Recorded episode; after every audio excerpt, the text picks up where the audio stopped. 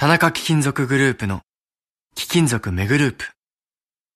今日自動車の部品やスマートフォンの素材として使われている貴金属がいつか金の地金になったりさらに将来指輪やネックレスなどの貴金属ジュエリーになったりする。私たちの仕事は貴金属をいろんな形に変えながら誰かの夢や喜びを未来へと何度でも再生すること地球を続くにする貴金属田中貴金属グループ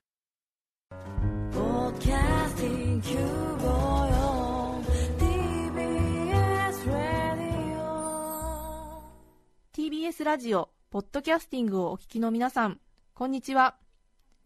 安住紳一郎の日曜天国、アシスタントディレクターの刈谷陽子です。日天のポッドキャスティング、今日は312回目です。日曜朝10時からの本放送と合わせて、ぜひお楽しみください。それでは8月25日放送分、安住紳一郎の日曜天国、オープニングトークをお聞きください。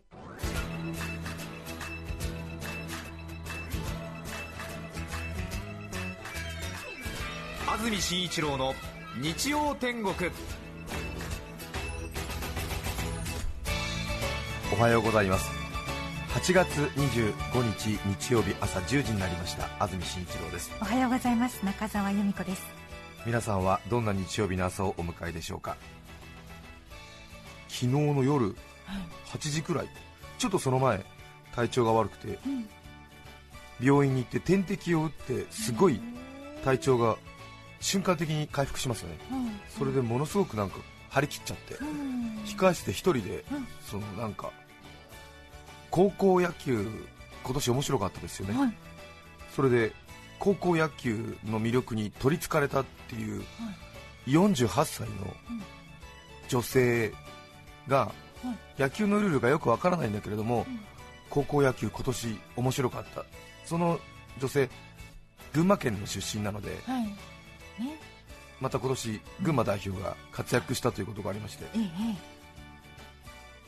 高校野球ものすごくもっと知りたいんだよねみたいな話をされて。ええ私少しええ。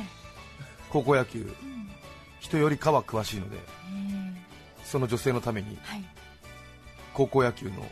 面白さをうん。2時間くらいええ空き時間に実演付きで 点滴打ってその後ちょっと瞬間的に体調が回復してたのでえ説明したらその20分後ぐらいにあら声が。出なくなっちゃったみたいなことになって。まあ原因はそれですね。何をねええやっているんだかという。あら相当熱弁だったんですね。熱弁だったんですね。うん。まずフェアとファールの違いがわからないっていうので、えーうん。そのグランダーゴロで転がってた時はベース上通過したうんうん時もフェアですみたいな説明があえええすごい実演でやってたりとかして。ファーストを守る人はなぜ左利きがいいのかとかそういう説明とかを実演で、えーやったりして楽しかったですへね、えー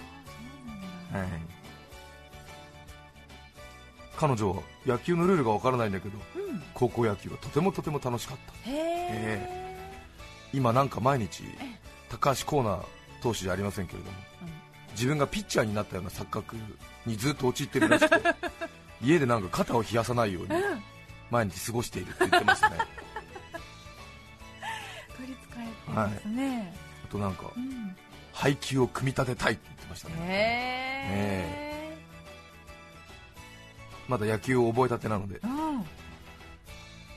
そのボールを意図的にストライクではないボールを意図的に投げる意味がよくわからない。あそれから牽制球をランナーが塁に出た場合に牽制球をもう少し投げるべきじゃないかって彼女は言ってました。なるほどなるほどね、えあそれ思ったことある。えあれは何回投げてもいいの？じゃあもっと投げたら？みたいなことを言ってましたね。それから野球やった方はもちろん分かってると思いますけれども、ツーアウトになってますと他にランナーが出ていても3つ目のアウトをバッターでアウトを取るのが結構鉄則なんですよね、スリーアウト目、バッター勝負っていうか、例えばランナー1、2塁でショートにゴロが飛んでっても、はい。よほどがない限りセカンド、あるいはサードでうん。スリーアウト目をフォースアウトで取るよりも一塁に投げて取る場合が多いんですよね、はい。それもなんかよくわからないって言ってまあしたね、えー。えもっと近くで取れるのに、アウトがねね。確実な線がある確けど、実な線があるのに、どうして最後、ファーストで取るの、あれは見栄えがいいからですかって言ってましたね、はいはいはいはい、えすごいいい質問が多いですね。えうん、あれは何ですか、形式美ですか、ええ。スリーアウト目をファーストで取るには、周りとみんなと打ち合わせをしといて、次のアウトはなるべくファーストで取ろうねみたいな、バッター勝負、オールファーストみたいな約束事を内野手などで決めてはい。おきますと、大体他の塁でアウトを取ると、ああ、ファーストでアウト取ろうって言ってたじゃんみたいなことになるんで、フあァーストでアウトをなるべく取ると。あやっぱり打ち合わせしているんだ。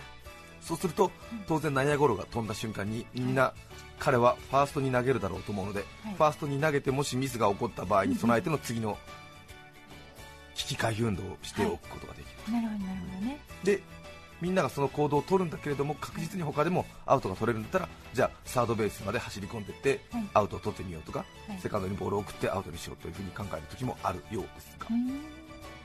それはツーアウト取った時点で毎度毎度打ち合わせし直すことなんですか？そうですよ。う、ーん。うん、特にキャッチャー中心にね、うん。えー。次、内野飛んだらあのファーストでアウトにしましょうみたいな、あ当然セカンドに送る場合もあるんですけども、まあ、野球詳しい方はねつい何言われても何かを言い返したくなるような衝動になりますけれども。へ私が説明している話にも一理あるはず そうですよね。そうそうそうそれから大事なことは、うん。私は学生時代外野のレフトを守っておりましたけども、はい。その会話に外野手は混ざることはできません。そうだったんですよ。え遠くでね。え今の会話は全部外野手の3人を除いた6人で行われる出来事ですよね。寂しい。え？寂しいですね。それが外野手の生き方ですからね。ね生き様ですからね、はい。外野手の方はそこから輪を離れることを 50m から 60m 芝生のところで虫とかを払いよけながら 高校野球なんか全国で一番恵まれた球場ですからあんなところで試合できる人はいいんですよ。ほとんどの中高生はど田舎の芝生も生えていないようなグラウンドで虫と戦いながら、うわっわっとか言いながら、すごいですよ、ええ。大変なんですよ、それが実態ですよね。それが実態です。そうそう。うんうん。それで何を話してるのかなと思って、うん。なんつって、で打ち合わせの内容をなんか少しサードとかショートの人に伝えてもらったりする時もあるんですけど、はいええ。でも大体はその内容のなんかダイジェストしか伝えられなくてね、うん。えツーアウトみたいな、ツーアウトね、オッケーみたいな、それだけ、ごく一部、ごく一部です、ええ。高校野球でもあの、ええ。伝令が出ますと今年ぐらいから画面の左下に伝令は誰っていう字幕スーパーが出るようになりましたけどね、ええ。え。高校野球は監督が直接マウンドに行ってええ選手にアドバイスすることができますので監督の言い伝えを伝令という補欠の選手がマウンドに登っていってそしてその内容を伝え選手を鼓舞する。あ今年からだった左側にねこれまではアナウンサーがね。伝令は何番のうん。何々君ですあの伝令もかなり重要な役目で。そうですよね。まあ言葉が人を鼓舞するということは多いようですけど。今年も前橋育英の伝令が準決勝か何かのピンチになるときに監督の言葉を伝えて守備側のメンバーが一躍奮起したというすごい言葉を伝えうん。走ったシーンがありましたけど監督はピンチに陥ったんだけれども臆することはないみたいなことを伝えたかったんですけれどもこれはお前たちのチャンスとお前らの守備力を全国に知らしめるチャンスだっていうそういう言葉を背負ってマウンドに登ってたみたいですけどね、これ、間違った人選をしますと、ねえ逆になんかうんなっちゃいますからねね。かなり人選しないとかなり強めのええ。スピーチができる人間をね送り込んでね、うん、外資系の営業マンみたいなね強気のね、ええ。あなたの生き方は間違ってますよみたいなね。保険会社をすぐ変えてくださいみたいなそういう強気の営業マンを送り込んだわけですよ、伝令あ話長くなってますけども、でその伝令がこうマウントにぐーっと駆け上がっていって、そして内野手が肩をぐーって寄せ合って、でよしよしなんかちょっと天井を見上げて 天井はないんですけどね。空を見上げたりなんか深呼吸をこうってみんなでしたりするそういうなんか決まり事があるんでしょうね、やっぱり高校野球は結構精神的な結びつきが強いんでね、えーそれでこうバーって離れていって。伝令が少し何かこう審判なのか会場なのか大会関係者なのか会場なのかに向かって少しこう一礼をするかしないかしないのかするのかみたいな 感じでボールの下手をクッと上げてこうファールグラウンド。昔あの綺麗に一礼する人がいましたけどもあれはあまりにもやりすぎな形式美ということで最近はあまりあの、うん、スタンダードではないですけど帽子の下手をクックッとこう下げるぐらいでいいって木礼した感じでベンチにグッと下がっていって。でベンチのところにこう、ね、足をかけてクククって23段下がるところまでずっと NHK のカメラを追ってるんですよ、その時の外野手は映ったことありませんよね、ええ。外野手はねポツンといるのよ。うーんっつって。伝令来たねーなんて。うん何話してんのかな。おにょにょにょにょーっつって。必ず大体みんな虫払ってる。わわわわわわわ本当よ。あの瞬間すごい緊張してね。伝令は11番の佐藤君が来ています。ピンチを迎えました。前橋育英。ずーっとね映ってるけどねその時の外野手一人でポカーン。はい。遠くからそのマウンドの空気を読むわけでしょ？そうですよ。外野手同士で集まったらいいじゃないかって内野手の人は言うんですよ、ね、分かってないんですよ。外野同士が集まるのはうん。距離が遠いんです疲れちゃう。外野手3人しかいないですからね大体派閥って3人以上いるとできるって言われるじゃないですか。3人だからねあのセンターとレフトが仲良くするとねライトが嫉妬するしライトとセンターが仲良くなるとレフトが嫉妬するしでレフトとライトは距離的に仲良くなれないし遠いよね。遠いですよ。えー。別のチームかっていうから遠いですから、い。や本当ですよ。ライトの考えてることなんてわからないですよ、ないですか？ええ、遠ものすごい遠いんですよ、え顔の表情もよくわかえ、わかんないですよ。